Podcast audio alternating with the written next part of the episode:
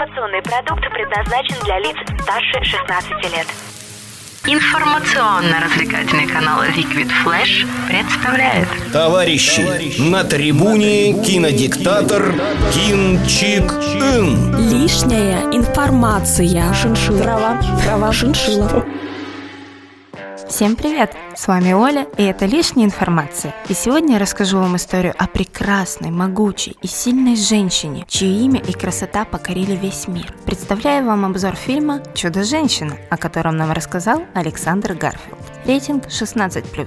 В сберкассе деньги накопили, на предпоказы мы ходили. Кстати, это первый за десятилетие сольный фильм о супергероине со времен Электро. Сюжет немного странный и запутанный, но в нем есть нотки юмора, сарказма, куча шикарных спецэффектов и 12 томов чего-то, превышающего возрастные ограничения фильма. Упс, спойлер, небольшая предыстория. Жила-была на острове с интересным названием Тимискира маленькая девочка по имени Диана, чья мама является предводителем небольшого воинского сообщества женщин, в миру известном как амазонки. Диана мечтает пойти по стопам мамы и бороться за справедливость и мир во всем мире, но мама категорически против. Она не желает подвергать жизнь дочери опасности. Но куда яблоня, туда и яблочко. В общем, в какой-то момент на острове, напоминаю, населенном исключительно девочками, девушками и женщинами, появляется мужчина, американский пилот Стив Тревор. А та с бабоньки, мужик в студии. Вот тут и начинается история нашей чудо-женщины. Она отправляется со Стивом на Первую мировую войну, чтобы найти и уничтожить главного злодея фильма, бога Ареса, известного, как я надеюсь, большинству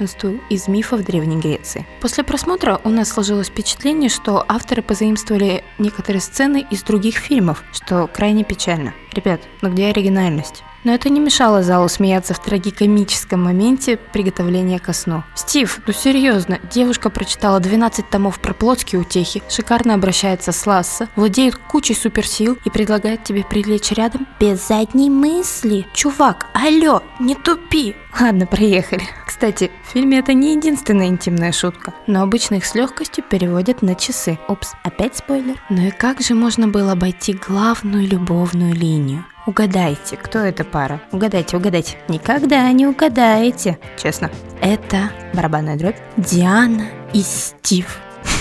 И именно любовь помогает чудо-женщине в битве. Скупые мужские одинокие слезы стекали по лицам в этот момент.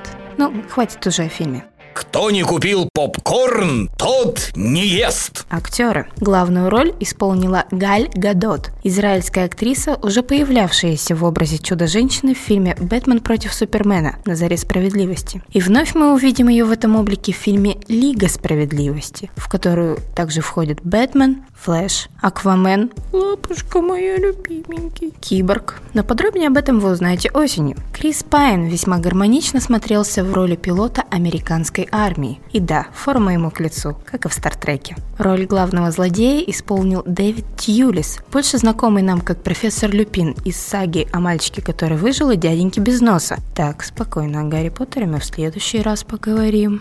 Или в послеследующий, или еще когда-нибудь. Кстати, ироничный момент. В Техасе 6 июня пройдут показы «Чудо-женщины» только для женщин. Естественно, бедные, гендерно обиженные мужчинки устроили бойкот. Ну вот что за странные мужики в Техасе пошли, а? Чего они ноют-то? Ну сделали 2 феминистских сеанса, и чё? Вам же лучше. Нет, что-то бастуют. Кин Чик Ын выносит вердикт. По оценке Александра, фильм тянет на 8 баллов из 10. Поход на него обязателен. Особенно всем девушкам и женщинам. Пора подкреплять самолюбие, дамы. Одна черная вдова не вывозит. Она, конечно, божественна и неповторима, но хочется чего-то новенького. Девчата, действуем! Итак, это была лишняя информация. Меня зовут Оля. И помните, информация никогда не бывает лишней. Всем пока!